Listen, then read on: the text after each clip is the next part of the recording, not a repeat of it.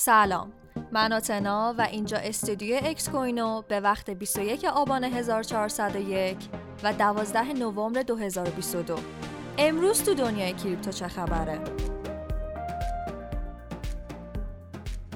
امروز اول از همه از سقوط SBF و تاثیرات بلند مدتی که می‌تونه روی بازار بذاره بگیم. تحلیلگر مؤسسه مشهور Arcane Research معتقده که سقوط SPF یک حادثه خرسی برای مارکت محسوب میشه.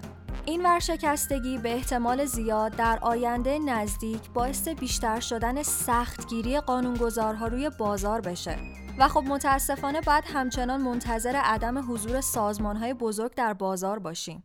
با سرایت این بحران به بخش های دیگه باید شاهد سیکل های نزولی جدید برای خود بیت کوین هم باشیم. بازه زمانی این رنج زدن ها بین 6 ماه تا یک سال تخمین زده شده. پیش بینی شده که از بین آلت کوین ها پروژه های لایه اول و به ویژه سولانا بیشتر از همه آسیب می‌بینن.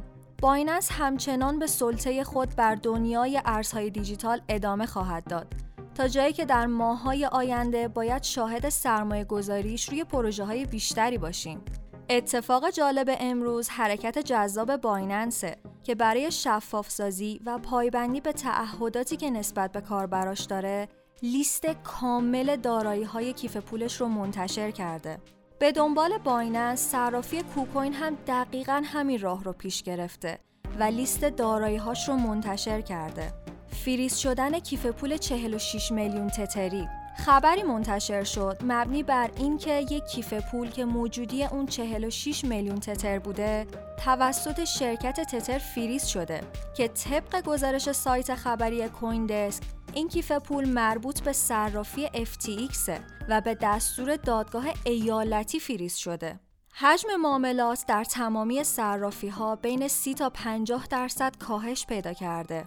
بیشترین افت در بین ده صرافی برتر، صرافی کراکن همراه با 53 و دو دهم درصد کاهش حجم بوده.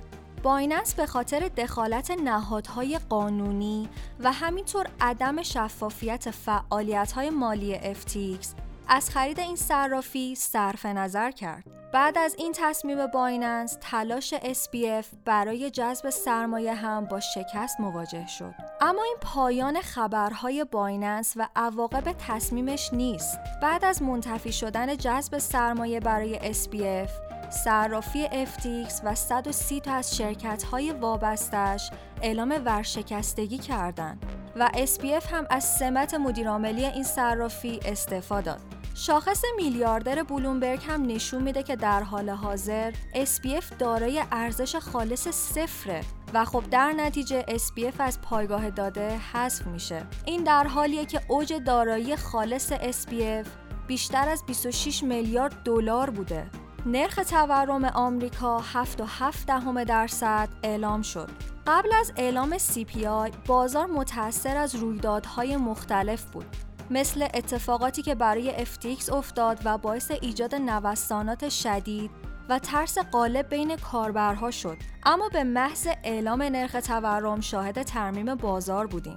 همونطور که روز چهارشنبه توی لایو تحلیلی گفتیم عدد تورم حتی اگه مطابق پیش بینی هم اعلام می‌شد شاید فقط بخشی از اتفاقات شدید روزهای گذشته رو می‌تونست جبران کنه. امروز هم با توجه به تعطیلی بازار باید منتظر روزهای آینده و اتفاقات فاندامنتال باشیم. ممنون که همراه هم بودیم